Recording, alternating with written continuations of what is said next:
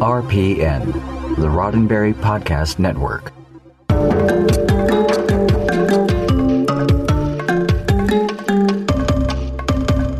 It's Tuesday, the 6th of March, and hailing frequencies are open for another edition of Mission Log Live. I'm Ken Ray. And I'm John Champion. Season one of Discovery is behind us, but there's so much more to explore, and we're glad to have you with us. We said that Mission Log Live would continue, and to prove it, here's an episode now. Joining us here in a bit, Dayton Ward. He's written a number of novels in the Star Trek universe. His latest, Drastic Measures, bridges events from the very first Star Trek and the very latest. We'll have more on that in a bit. In the meantime, uh, we're just up to a ton of stuff. Uh, of course, uh, we wrapped our regular coverage of Star Trek The Next Generation a couple of weeks ago over on Mission Log. Uh, since then, we've had two really fun episodes, one featuring listener feedback and another featuring a couple of special guests. I don't want to say that we saved the best for last because uh, the guests on last week's Mission Log were fantastic. Um, I will say the next one is pretty good. We spent an hour last week talking with Gates McFadden, uh, the next generation's own Dr. Beverly Crusher. Why was she on the show? Why was she off the show? Uh, what does Star Trek mean to her? And believe it or not, she's done stuff outside of the Star Trek universe. So we talk about all of that stuff and so much more uh, in our conversation with Gates. Uh, that'll turn up in the mission log feed this Thursday. Then next Thursday, we will finally dock at Deep Space Nine. Uh, so that is uh, one of the things that we're up to. Uh, John, won't you please tell us about another? I will. That was thing number one. This is thing number two. Thing number two. Let's say you're in Los Angeles, or or let's say you're near Los Angeles, or let's say you're somewhere else in the world, but you'd like to spend some time in Los Angeles. Well, come this weekend, specifically Sunday, March 11th. There's a bar at Hollywood and La Cienega called Scum and Villainy, themed after that other large science fiction franchise. And Roddenberry wanted to team up. So we're hosting a night of diversity in the true spirit of IDIC to celebrate fandom of all stripes. There will be costumes, there will be giveaways, there will be an interactive art project, there will be us. Yes, us. We will be hopping on the mic and playing MC for a little while, doing a special mission log report from the party. There will be celebrity guests on air with us, hosts from Priority One and the Trek Files here on the Roddenberry Podcast Network, and you. You will be on the air with us because you'll be there and we'll talk to you in person in costume probably at that very party. So you can get details at roddenberry.com or on our Facebook events page. There's a cover charge and all profits will go to charity. So let's make this a good one because we want to do more. Now, as far as we're up to, uh, what we're up to tonight, we have a fairly open format. Yes, we do have a guest. Author Dayton Ward will be in here in just a bit. Uh, we have questions asking about writing in general and writing Star Trek in particular. And if you have those kinds of questions as well, we definitely want you to ask them. But if you just have a regular, you know, Trek type topic that you've been hoping to hit, uh, we want those questions too. So uh, share your thoughts, get Dayton's and our thoughts as well. It'll be a Titanic Trek talk and other things alliterative. So, how do you call in? Well, I'm so glad you asked because it's really quite simple. There is a link in the Facebook description and comments. Click that and you'll be part of our Zoom meeting.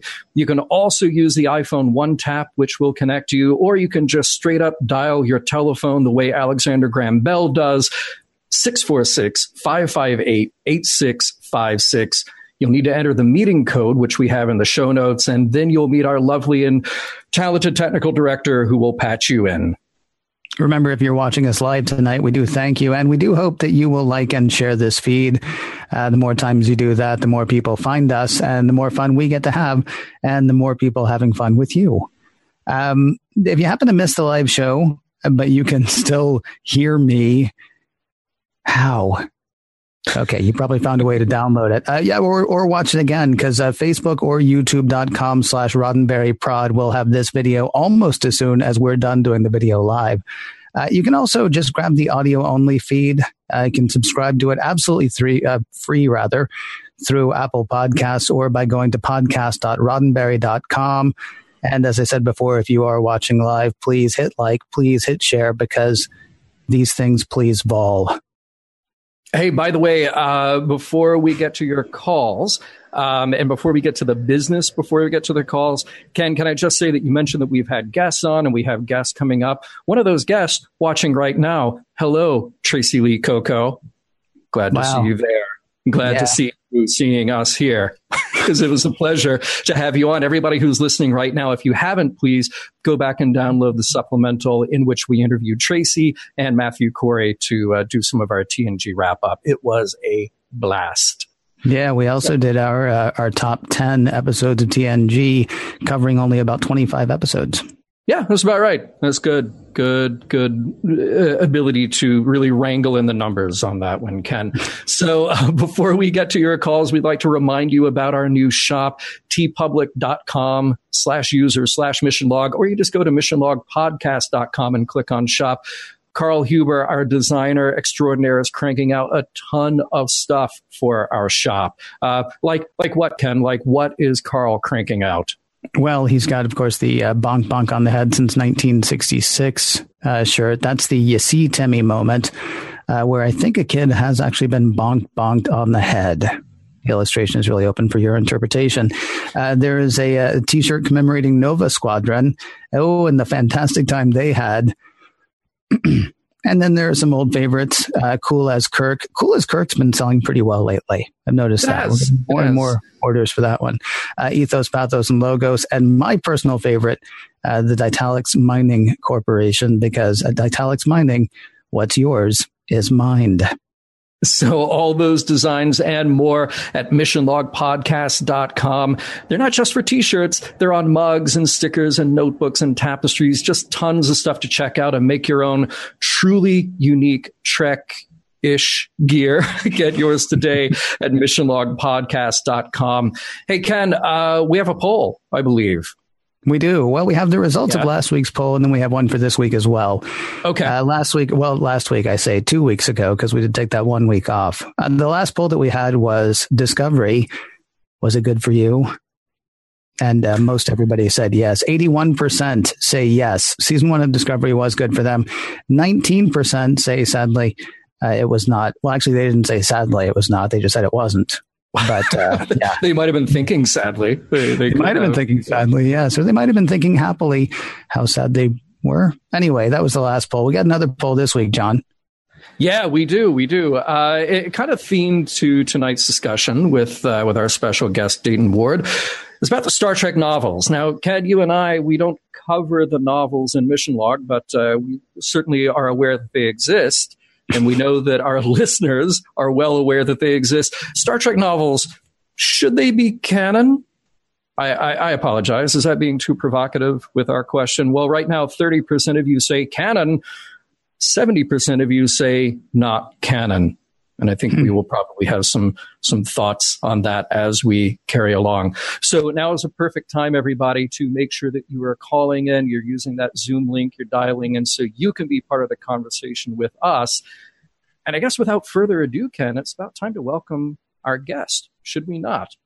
Dayton Ward, he is the New York Times best-selling author or co-author of literally dozens of Star Trek books spanning many time periods and storylines of the Trek universe.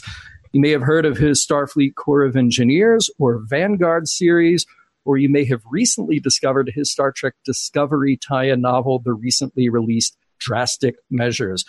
When he's not writing Trek, he's leaving snarky comments on Facebook all the way from stately Ward Manor Please welcome Dayton Ward.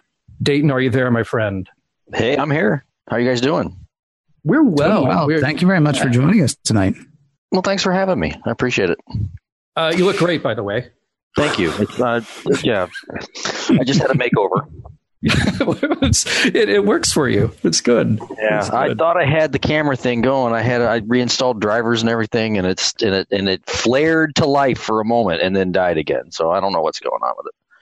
Hey, uh, but before we get to our questions here, Aaron Harvey says that uh, you wrote that rock opera about Spock. How do I? What, what is this? Do I uh, do I know uh, about this? Well, I mean, it, it's it, it's it's it's it's sort of a, a long story. Uh, we did it as an April Fool's gag. We came up with the idea, Kevin and I, that uh, we created a rock opera for Star Trek called Spock of Ages, and we had Nice.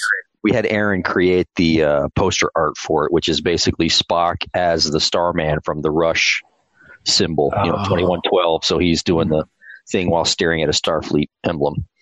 So that was our. Uh, we were we were actually able to convince people it was the real thing.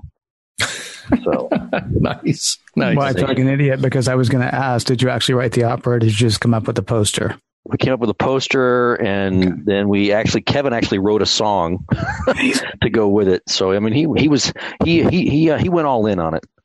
So I was content to fool people with a poster and leave it at that. But he actually wrote music. So nice. That's pretty amazing. I guess we should have told people that we're actually going to be performing that at Scum and Villainy. this go for it. There's going to be somebody out there that'll fall for it. Yeah, that's true. That's true. So, uh, not to, well, I don't know.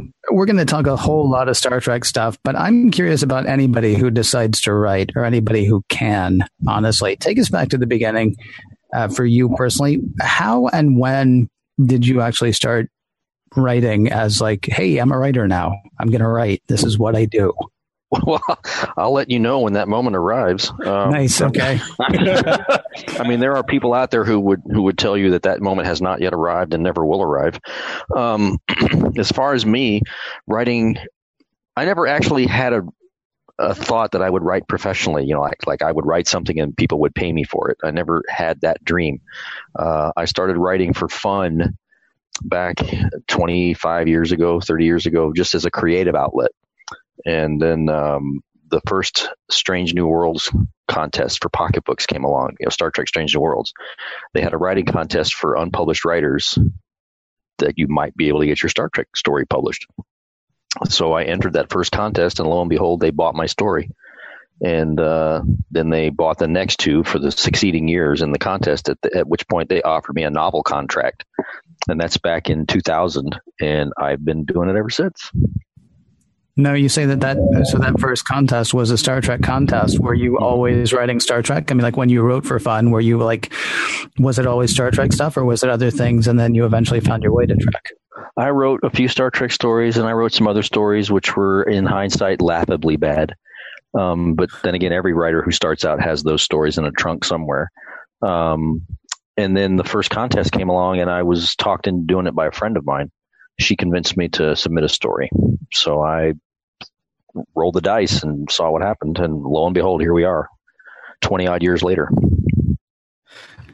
So uh, walk us through then. I for twenty odd years now working on Star Trek novels. Um, you you know, th- this is going to be a big part of our discussion tonight. But but but tell us about the process here of writing within an established universe. You know, you got characters and and scenarios and locations sort of handed to you that millions of people already know.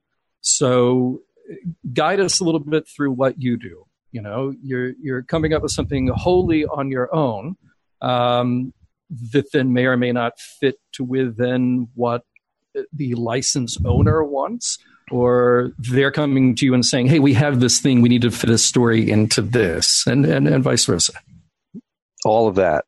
Yeah all of that can all of that can happen depending on the project. Any any or all of that or any combination of that can happen depending on the the, the given project. Generally, how it works is that the writer will submit an idea and the editor will bat it around and decide whether they like it or not. And then if the, if if they like the initial idea, then the writer will flesh out that idea to an outline, you know, 12, 15 pages or something that basically beat by beat breaks down the whole plot of what they think the novel's going to be. And then once the editor likes that, they give it to the studio, the the owner of the property. In this case, you know, CBS for Star Trek. And then Star Trek has an office of uh, folks who are that's all they do is vet licensed products. So the, and and John Van Citters and his crew vet all the manuscripts and all the outlines for stuff like books and comics and everything else. And if they like it, then we get the green light, and I get told to start writing. Now, there are also the situations where the editor will come and go, well, we're having this big five book miniseries thing come out, you know, in a year or and a half. And I want you to write the next generation book in that series, or I want you to write the DS9 book in that series. Uh, and I want you to do something with the Andorians. Go. And then I have to go to my corner and come up with an idea that fits those dots. And then, of course, fits with all the other books that are also being developed by other writers at the same time. So yeah, it can be a little chaotic sometimes. But there's something. I mean, uh, forgive me. I don't want to assume. I, I well, I did want to ask actually. Um, in particular, I mean, with Discovery, it feels like that's that's going to be working sort of a different way, and I'll tell you why I think so, or why I suspect so. Um, in David Mack's book, uh, Desperate Hours, uh, there is a thing that happens, and then we hear basically Burnham's telling of that in uh, episode 15 of Discovery. And so it, was, it, it seemed obvious that there was a bit more of a lockstep thing going on because so many of the Star Trek novels are written years after you know mm-hmm. the original series has been off for you know however long it's been off now. Same with DS9, same with uh, same with Voyager, and I can keep naming Star Trek series, but I won't. No, I mean, you're so, right. So it's been it's been a much closer thing this time, right? Yeah, this time is much different. What I the process I described was the general way it happened for all of the other Star Trek series because as you as you pointed out, they're generally written in at least in the case of Star Trek, you know, years after the original show has wrapped, whichever series that you're tying into. Uh, Discovery is a different animal um, because not only was the show in production, which is the first for me writing a novel for one of the shows that's actively in production, but it was in development at the same time. They were literally figuring it out while we were figuring out what our novel was going to be. So there was a lot of back and forth, a lot of talking on the phone, a lot of emails, a lot of texts. You know, some of them, some of them rather angry, because or or not angry, but pointed. Uh, as we were trying to arrive at whatever uh, whatever it was we were talking about. No, it was a much more uh, hands-on relationship on on the part of the writing staff with respect to these novels. Um, and I I actually enjoyed that part of the process because I, I, at the same time I'm sitting here watching them put the show together, build the show, and I'm so I'm privy to all the cool things that are happening behind the scenes. At the same time, they're you know they're helping me get my novel whipped into shape. Um, I'm glad that you addressed that because actually one of our listeners, uh, Jerry, uh, who just chimed in on the Facebook chat, says, uh, I'd really like to ask Dayton what his relationship with the producers and the development of the series was as he wrote. Uh, did he have behind the scenes access? Yes, sounds like you did. Did he always know he was writing about a different character than the Lorca we were seeing on screen? When did the epilogue come into play and is that canon? I hope it is. Thanks. All right, so let's try to break those down and get and take them one at a time. Make sure we don't miss anything. So, okay. uh, what was the first question? Do they? Uh, what was my relationship to the producers? Yes, you, you you have a relationship with them. You you have conversations with them. I had a yeah, I had a relationship with the writing staff in in the persona of mostly Kirsten Beyer. Uh, who of course is also a Star Trek novelist of uh, some renown. Right. Um, so she was our point person. She was the one that was elected or drafted or volunteered or you know sentenced to hell by having to deal with the novels and the comics while also working on the staff of the show. Um, so she was our point of contact if we had any kind of questions res- with respect to what they were doing with the show itself. Um, and she and I have been friends for years, so it was an easy relationship uh, an easy back and forth.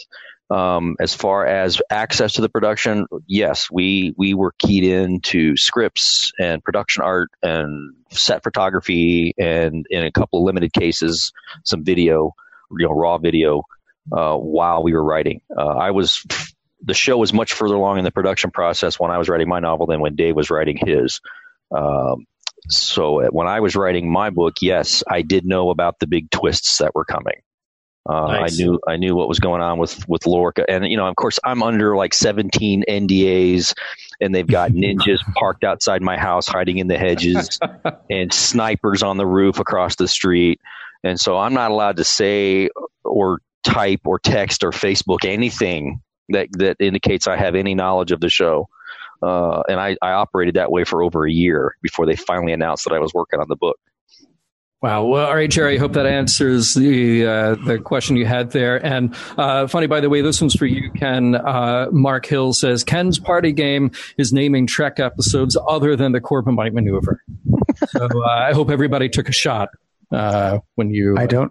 No. Do I do I know the names of any episodes besides the Corbomite maneuver? Uh, it might maybe by accident. You just you, you drop one and you, you don't know. Like That's yeah. possible. That's possible. Yeah. Hey, uh, for people watching right now, I want to remind you that uh, you can give us a call and and you can ask a question about writing and ask a question about the Star Trek novels. Or, you know, I get the sense that Dayton Ward is actually a Star Trek fan. So if you have another kind of Star Trek question you'd like to ask, uh, you know, you can click on that link uh, right there above and below the video you're watching right now. You can pick up the phone also and dial 646 558 8656. That number again, 646 558 8656. You'll need to enter the uh, meeting code, uh, which we have in the show notes, or you can just have the, uh, the one touch on your uh, smartphone and get straight in touch with us that way.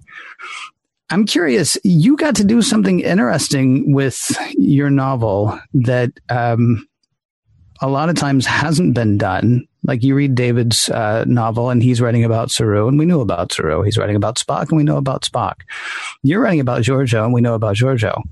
Uh, you're writing about Prime Universe Lorca, which is not a completely different character, but we've never seen him before your book.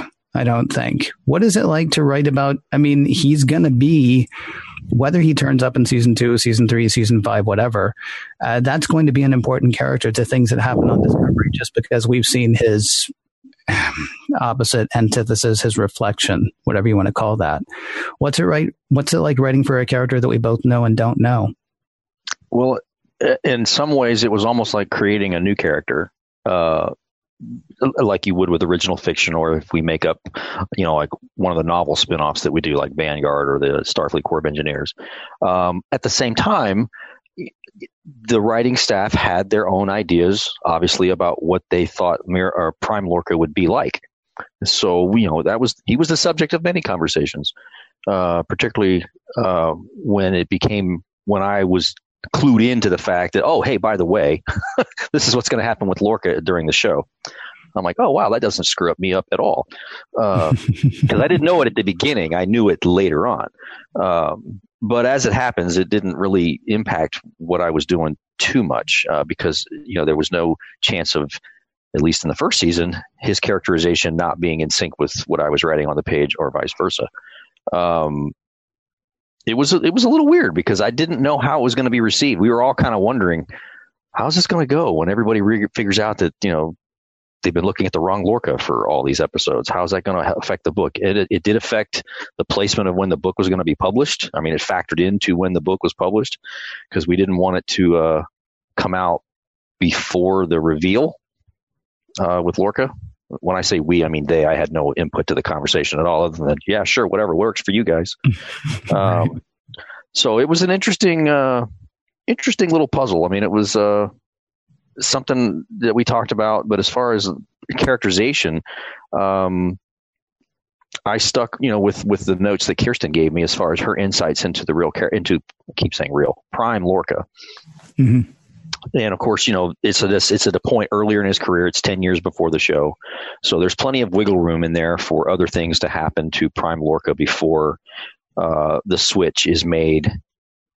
Because uh, we don't know. We don't know when the switch was made. They have their ideas on when it was made, uh, but they haven't come right out and said it. And of course, I can't tell you. Otherwise, the right. ninja will come in through my window. um, I see him. I see you, little bastard. Um, yeah, it's a, it's an interesting and fun at the same time. I don't know what they're going to do. I, at this point, I don't know what's shaping up for season two. Yeah, well, I, and even if you did, of course, we couldn't ask you. I do wonder, though, were you tempted to give um, Prime Lorca anything crazy in the hopes that you would have to see Jason Isaac do it in season two or season three? Should I, uh, ever turn up? I was tempted briefly, but then you know I, I, knew that it would never get past the 17 sets of eyes that were going to go over this manuscript. That's another thing that's different about writing this novel versus all the other Trek novels is the number of people who had approval and buy-in. Uh, mm. Normally, it's the editor and then a representative from licensing. This time, it's those two people plus at least two or three people from the writing staff and possibly the exec, you know, the the producers. Um, I didn't I didn't get to interact with any of those other individuals uh, except for Kirsten, uh, but I was told that yes, it ran the gamut, and then came back down, and I'd get a couple of notes, and then I'd run it back up the chain, and they'd file it back down, and we did this a few times until everybody was happy.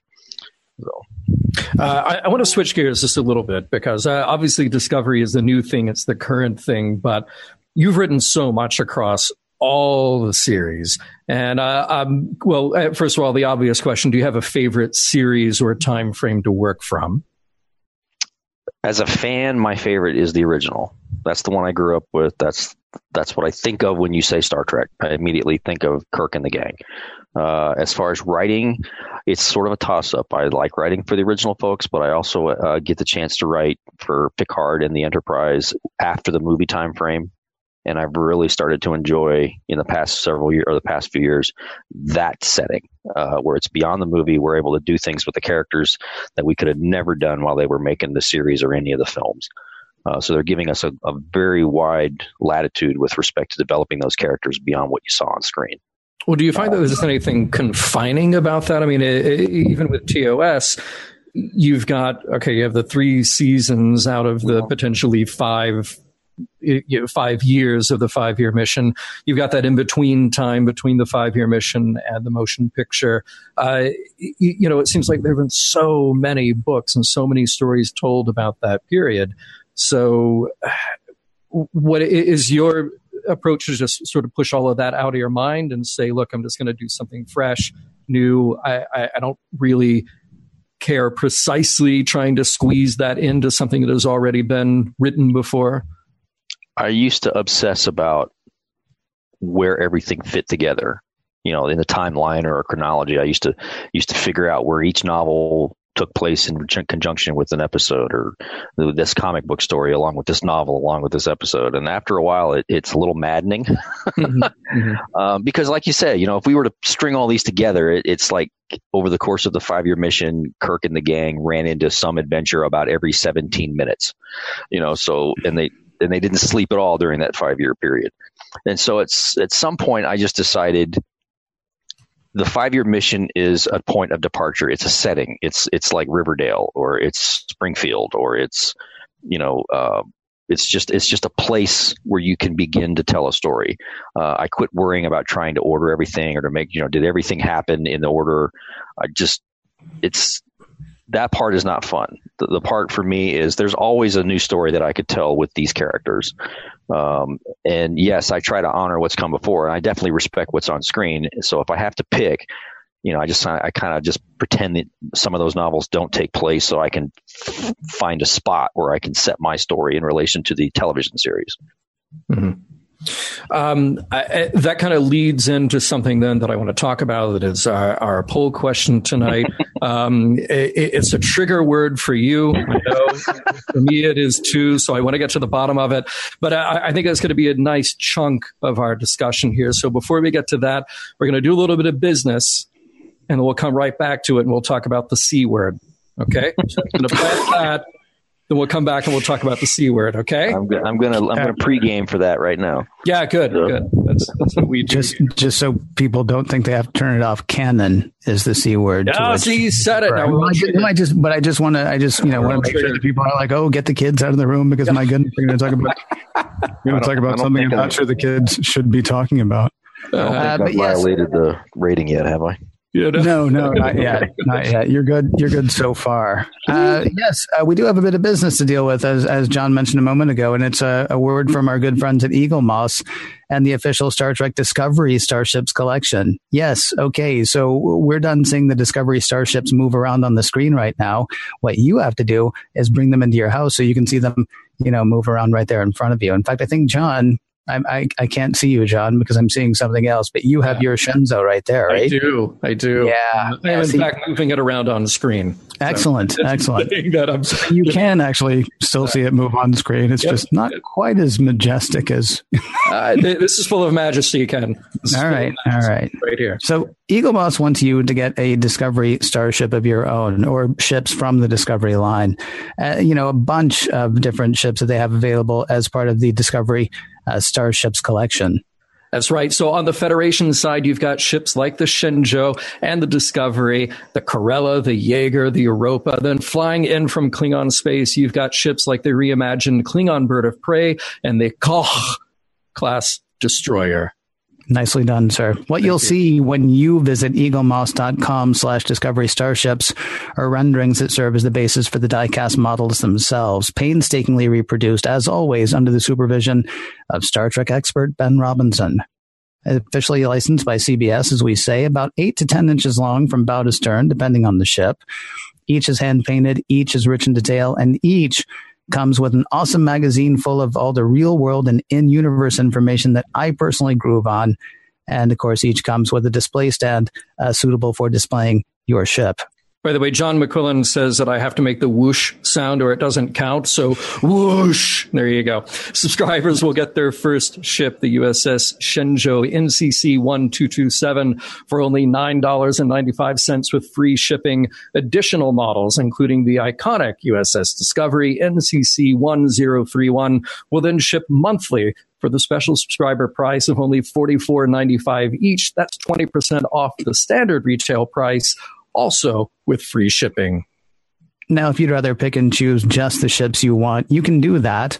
Uh, for that, you go to shop.eaglemoss.com or you can check your local comic shop. You're going to pay about 10 bucks more there, but saving money is not the only reason to subscribe. Uh, subscribers also get free gifts worth over $100 during their subscription. And of course, if you change your mind, you can cancel your subscription at any time.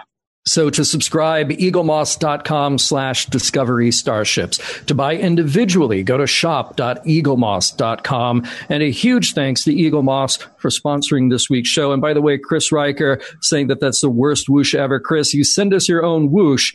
Maybe we'll patch that into an ad in the future. Okay. That's, uh, that's a not a promise to you, Chris.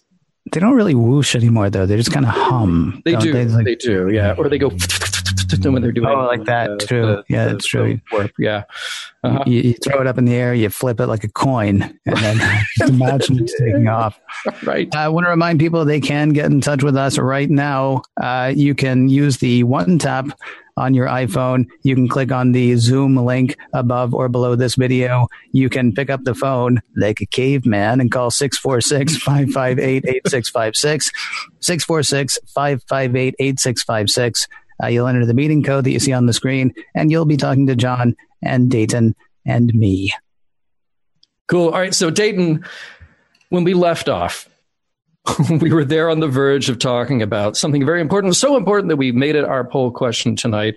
Are the Star Trek novels canon? I believe when we left off, it was about, uh, what, 70% saying no, 30% saying yes. And um, I believe, I, I don't know if we have it up on the screen right now, but we have, a, we have an image where you've been memed talking about canon. Yeah, I, I, believe it is on screen right now, and I'm uh, I'm very happy with that image. Uh, tell us why you created that image.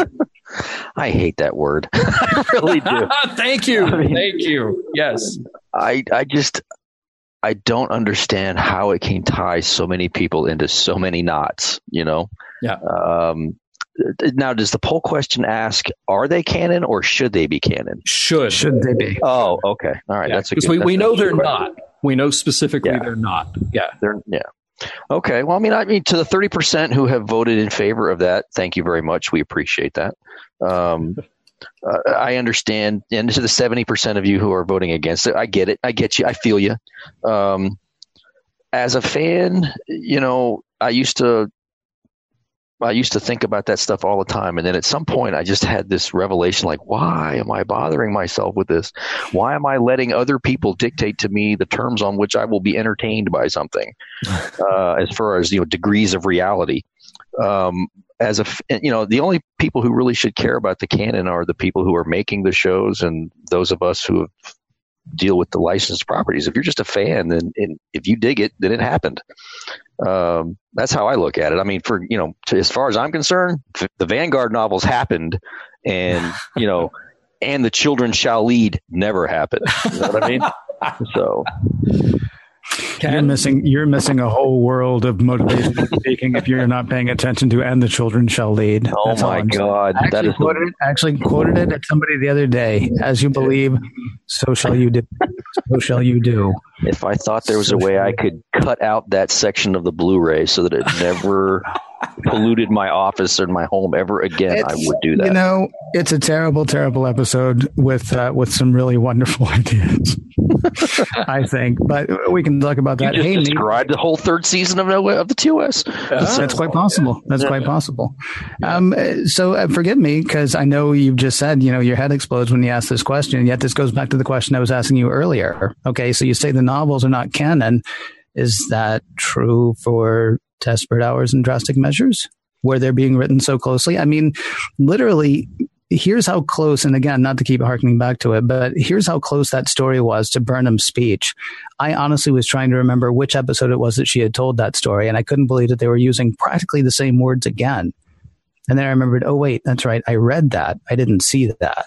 I mean, are these, I mean, would you still say the novels aren't canon, or are you going back to, oh, yeah, that time in uh, Imzadi when when Riker went through the Guardian of Forever. Well, no, he didn't. Okay. He did. I mean, what? No, my What? whole life is a lie now. that's not canon. No, I'm sorry, Dayton. Apparently that's not canon. But is that is that still true for the books that are out that are coming out now? The problem, the thing with books being canon is that even if they say today these books are canon, you know, next year you get a different producer and a different showrunner, and they change their Sure. mind. And Yeah. so, you know, yes, we and Dave in particular with his book went to an extraordinary length to coordinate with Kirsten and other members of the writing staff, and they in turn utilized some of the stuff that he established uh, in his novel to help fill out backstory for the characters. That's about as close as it's going to get, in my opinion. Now they have not come down one way or the other with a decree, um, so I'm just going to ride the wave and see what happens. Um, if they come out with, you know, if Lorca makes a prime appearance in season two and he talks about that time on Tarsus Four, you will hear me cheer from my house in Kansas City. But I'm not putting my chips on that on that number. You know what I mean? Yeah. 'Cause it just doesn't. It, you know, it's it's it's not, and it's not even a case of malice or or ill intent. It's just you know they they get an idea about where they want to take Lorca's character, and it doesn't jive with what was established in the novel. Well, that's the way that goes. Um, you know, that, that the job was dangerous. We knew that when we took it, uh, and that's just the way tie-in writing is in general. Yeah. I know you you said earlier that TOS is your track. When you think about Star Trek, that's the one you think about. I don't want to ask so much about your favorite kind of series, but I do want to ask about your favorite kind of story. Like like when you think about okay, so what is a good Star Trek story? Is it the we're wrestling with a moral dilemma? Is it a we've got to get it over on the bad guy? Is it a godlike being and we don't know what we're doing? Uh, is it a holodeck episode? What are the ones that like when you're watching them, you're like, oh yeah, that's that's that's really hitting that spot. You know what I love about Star Trek uh, is that there's no one kind of Star Trek story.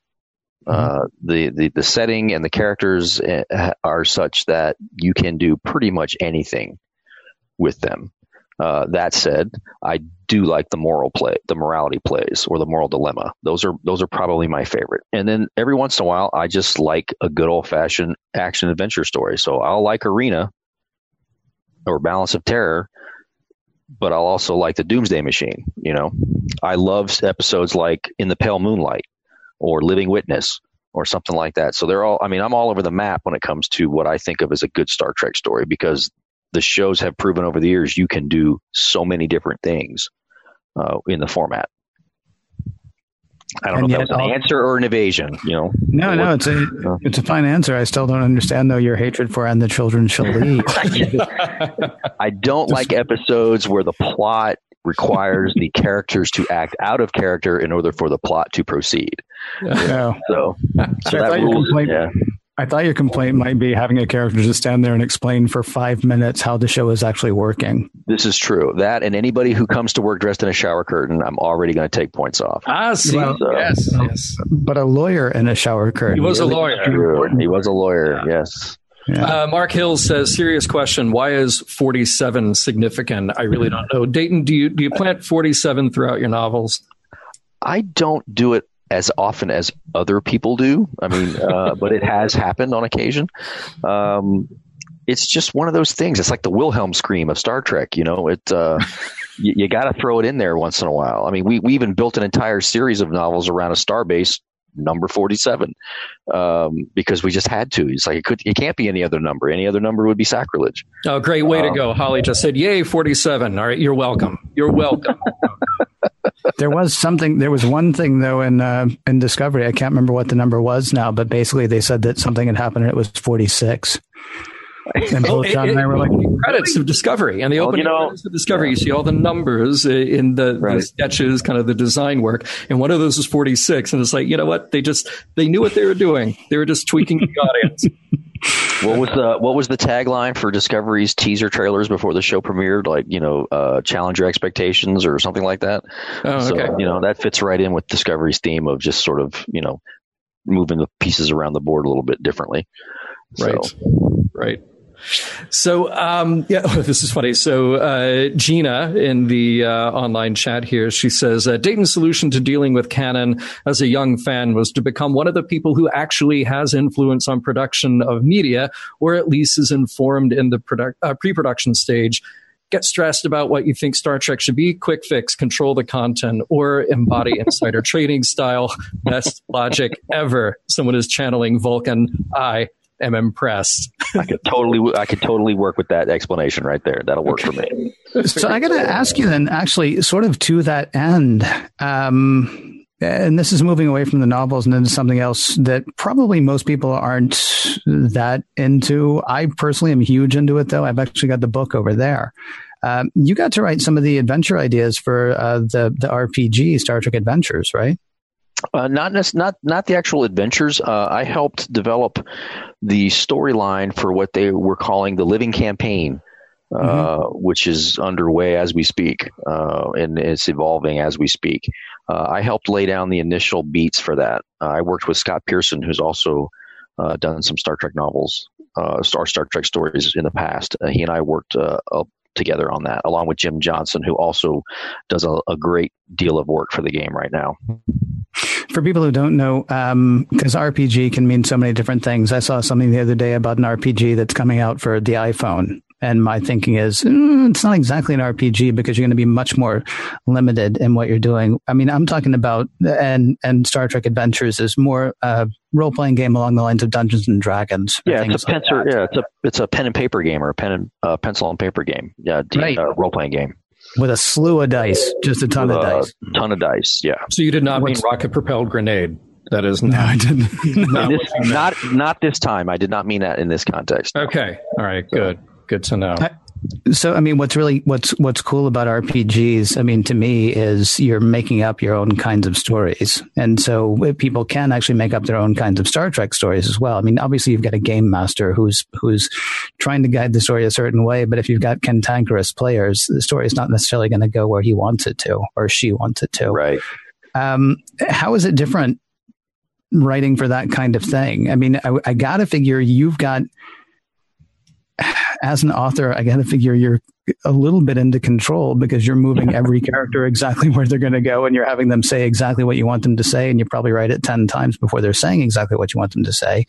What's it like to write a framework knowing that other people are going to run around and play in it or maybe just get distracted by one rock that you accidentally happen to mention in paragraph one?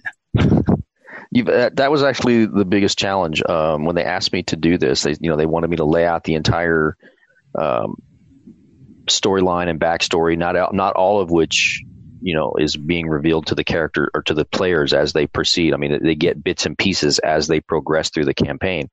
Mm-hmm. Um, my biggest challenge, because I was writing a framework that other writers would then use as a springboard to create the the adventures you're talking about, the modules, you know, the actual gameplay, um, was not closing off all the avenues. It's like I'm going to lay out all this stuff, but yet I got to keep it open ended enough that other people can come in and plug in pieces or stitch in another section of the quilt, if you will.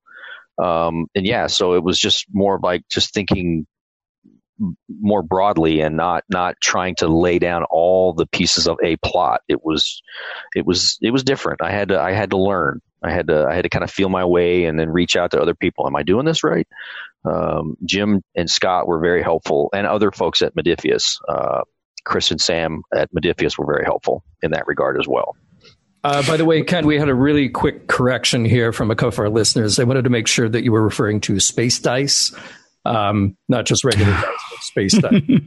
yeah, okay. If you've actually if you've looked at Star Trek Adventures, you're not joking. They've yeah. got they've got so many different kinds of dice that you can. The good news is you don't have to buy all the dice, uh, that, but you can uh, and it won't bankrupt you but it, uh, it will sure give it its best shot. It'll cost you a penny or two. I know we have a caller, but I have one more yep. question before we move off of the uh, before we move off the RPG thing. Uh, were you are you an RPG person, or was this like a hey, you know Star Trek, we need backstory?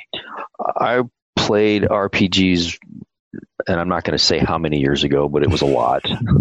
yeah. Um, um, some of your listeners may not have been born yet. I don't know. Um, I played, I tried to play Dungeons and Dragons as a kid, and I discovered that I just am not a fantasy person. I, I prefer science fiction over fantasy. So I gravitated toward things like T, uh, TSR at that time had another game called Star Frontiers, which was a space opera themed RPG. And then FASA came out with their Star Trek role playing game. So mm-hmm. I just dated myself. There you go. Preach, um, preach. Yeah, there you couldn't get yeah. couldn't get into the dragons, man. I don't groove on having having uh, having been a role playing game person. Uh, dating yourself tends to be one of the things that happens when you no. get to RPGs. oh. But then you grow up and, and and it's like, oh, you have imagination. It turns out you're actually a cooler than people realized at the time. Hey, let's jump over to Kim. We have Kim on the line, longtime listener and contributor to our live show. Kim, are you there? I am here. Hey, there you good are, Kim. Yeah. Good evening. Good to see you uh, tonight. Yeah, good, good, good to see you guys back, and I'm glad you have Dayton on. I, I actually have a question for Dayton, and uh, and some comments just on some of the stuff we've been talking about already. Please go right uh, ahead. So, so Dayton, I'm wondering, are you are you contracted, or are you going to be doing more discovery books? I, I actually just literally started your book today because I just finished the first one. So, and I was pleasantly surprised to see that you're writing about uh, Prime Lorca. So, uh, and I'm not too far in, but uh, so far I, I like it. But I'm curious if you you've got some more that you're going to be working on. Well, um, we're at a weird point right now with uh, Simon and Schuster and CBS, they're still figuring out a licensing agreement, a new licensing agreement, so that Pocket Books can continue to publish Star Trek novels. Um, I'm told that they are finalizing agreement, and we should be hearing something shortly. Uh, when that happens, um, I'm hoping that they will call me and put me back to work uh, writing more Star Trek. Whether that's Discovery or one of the other shows, I guess it remains to see be seen. But I would be totally up for another Discovery novel if the opportunity arose. Okay, great. I hope, I hope that's the case. Um, I would like to write a Captain Tilly novel if they let me. But oh yeah, I'm sorry. Would you write a Captain Tilly or a Captain Killy? Yes, I would. Oh, yeah. okay. Oh, okay. All right. Oh, awesome. Awesome. Well, the RPG stuff, that's funny you bring that up. Uh, did that a lot when I was younger too. So, uh, Dungeons and Dragons and things like that actually ran a, uh, a text based one via email for the longest time. It was kind of interesting. But, I remember um, when I was a kid, you could you could subscribe or join or whatever they call it, but it was a play by mail Star Trek game. So you'd get a bunch of stuff in the mail and it'd have like moves or turns or whatever, and then you do your thing and then you mail it. And I guess it takes like six years to play a game at this at this you know I I don't know. I I never did get to the end of that game. Yeah it was right. but I mean you know hey it was it was pre internet you know it was pre everything it was back when the world was black and white. So. Oh yeah. Yeah we used to play them on bulletin boards. Yeah. Yeah actual bulletin boards with thumbtacks yeah. no. Yeah yeah. I like your idea actually of playing by mail at the end of year one. You're out of space talk. Oh, my goodness. I, I, did try to play uh, Starfleet Battles. Have you ever seen that game? It's like a tabletop. It's a tabletop Star Trek game where you. It's more. The emphasis is more on ship to ship combat.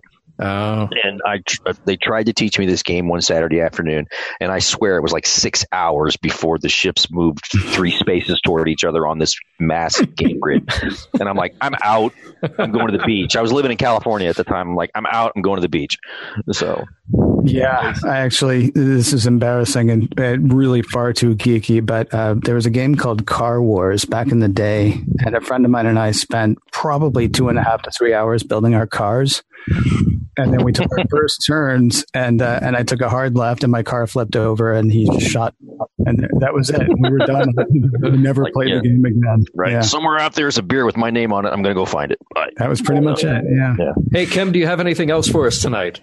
Uh, no, other than that comment on uh, the books, the Star Trek books. I've read a fair number of them. There's so many of them. I have yet to read them all, but um, I, they have their place, and I, I think that gives an avenue for other stories to be told. So, are they canon? Well, I don't know.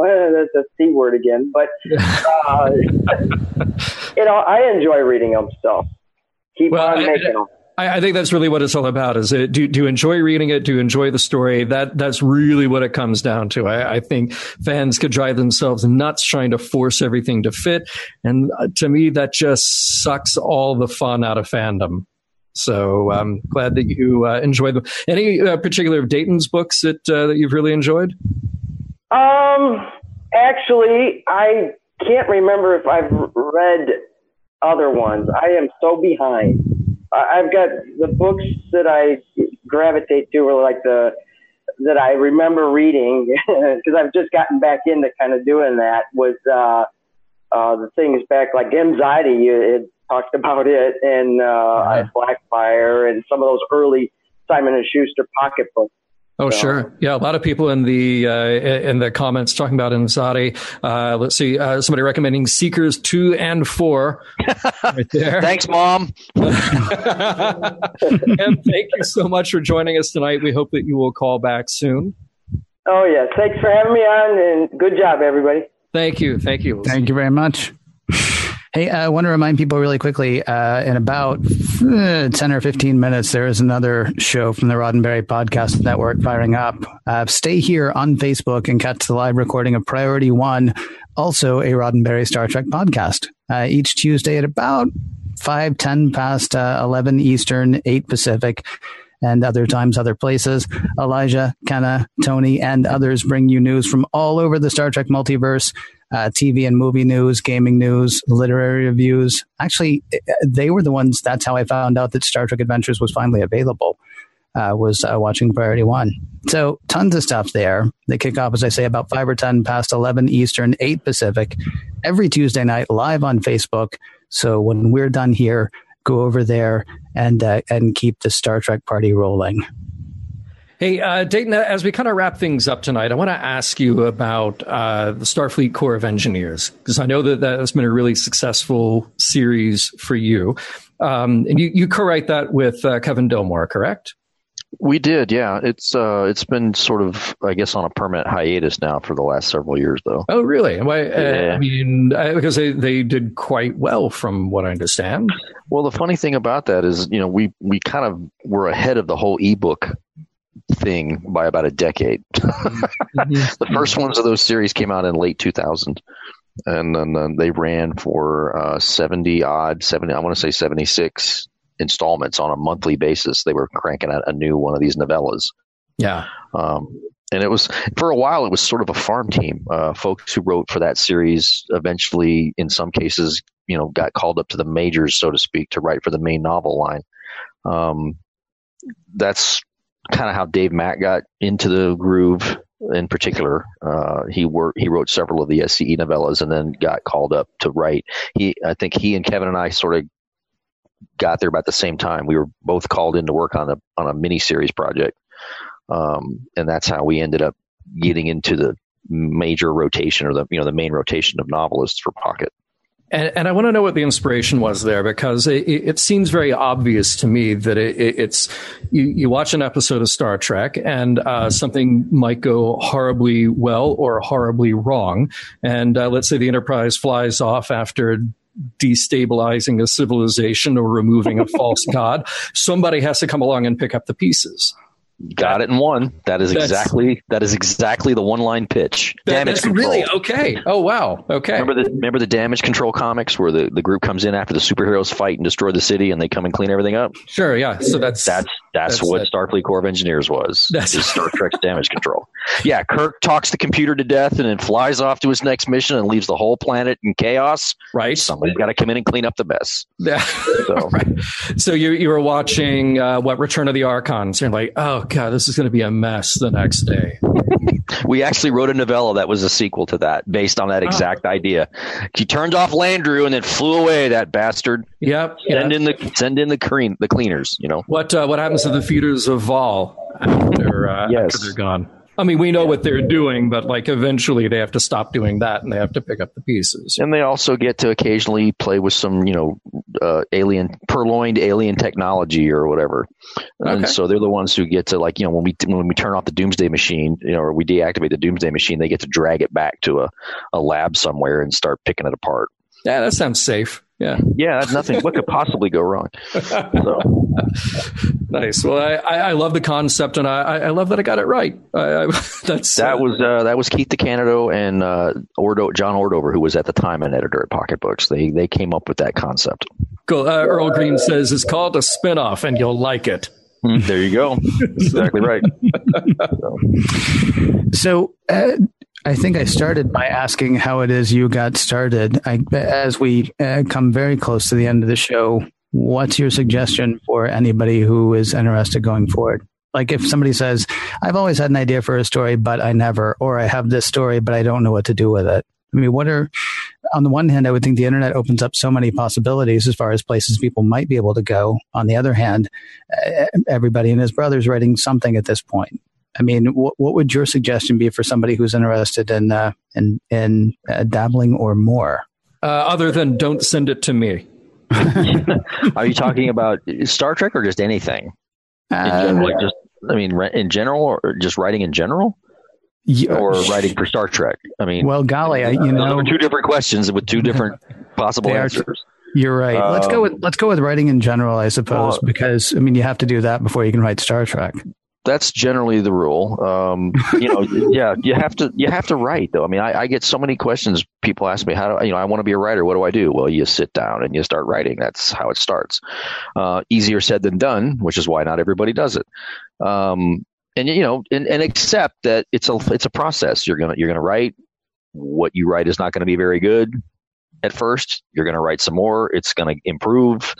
You know, and eventually you're going to get to space where you like the completed story that you've got there and then you decide do you want to write just for fun or you want to try to write for publication? And then you know that's a whole other set of wickets you have to try to navigate. Um, you know don't set unrealistic goals. Don't say i'm going to get published by the time i'm 30 or i'm going to be a hugo winner by the time i'm 50 those are not in your control. All you can do is write and finish what you start and then do it again and then do it again and then do it to a point where it's just you can't not do it. Uh, that's writing right there Is the hardest part to get people to understand that they actually have to sit down and write, or that the first thing they write is going to suck? Yeah, that, that, uh, and yeah, I was gonna say the harsher way I said is you're gonna write and you're gonna suck, and you're gonna write some more, and you're gonna suck, you're gonna suck less, and you're gonna keep doing that until you eventually you don't suck. And whether you suck or not is not necessarily an objective qualifier. You know what I mean? Right. Like you might think you're the greatest author ever. The editor that just bought your story might think you're the greatest author ever. Then you go on Amazon and nobody likes your stuff, and that's Well, when you learn about how thick your skin should be. You know? That's not fair because nobody's popular on Amazon except for the people who are. Yeah, right. yeah i don't read amazon reviews or if i do i don't i don't take them to heart good or bad you know i just uh, i appreciate the good ones and i try to ignore the really harsh ones uh, unless the, unless there's something in there that i can learn from you know if it's a if it's a harsh critique but i can learn from it i'll take it to heart but if it's just somebody being snarky i don't i don't worry about it Dayton, I want to thank you so much for coming on the show tonight. And uh, for anybody who hasn't noticed it on screen, they can go to DaytonWard.com to find out more about you. I assume that you have links to your books there, so people who are curious and uh, maybe want to pick up a title or two can do it there.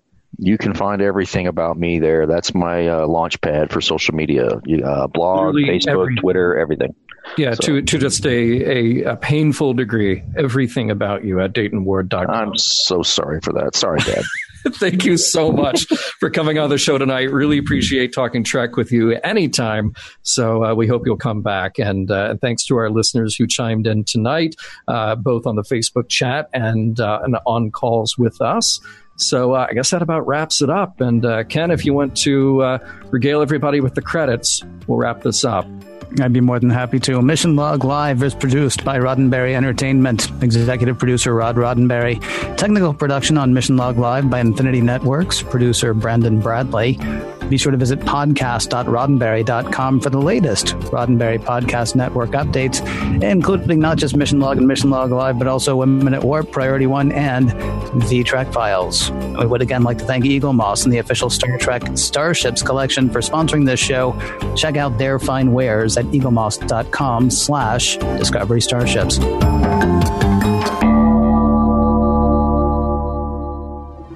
podcast.roddenberry.com, the Roddenberry Podcast Network.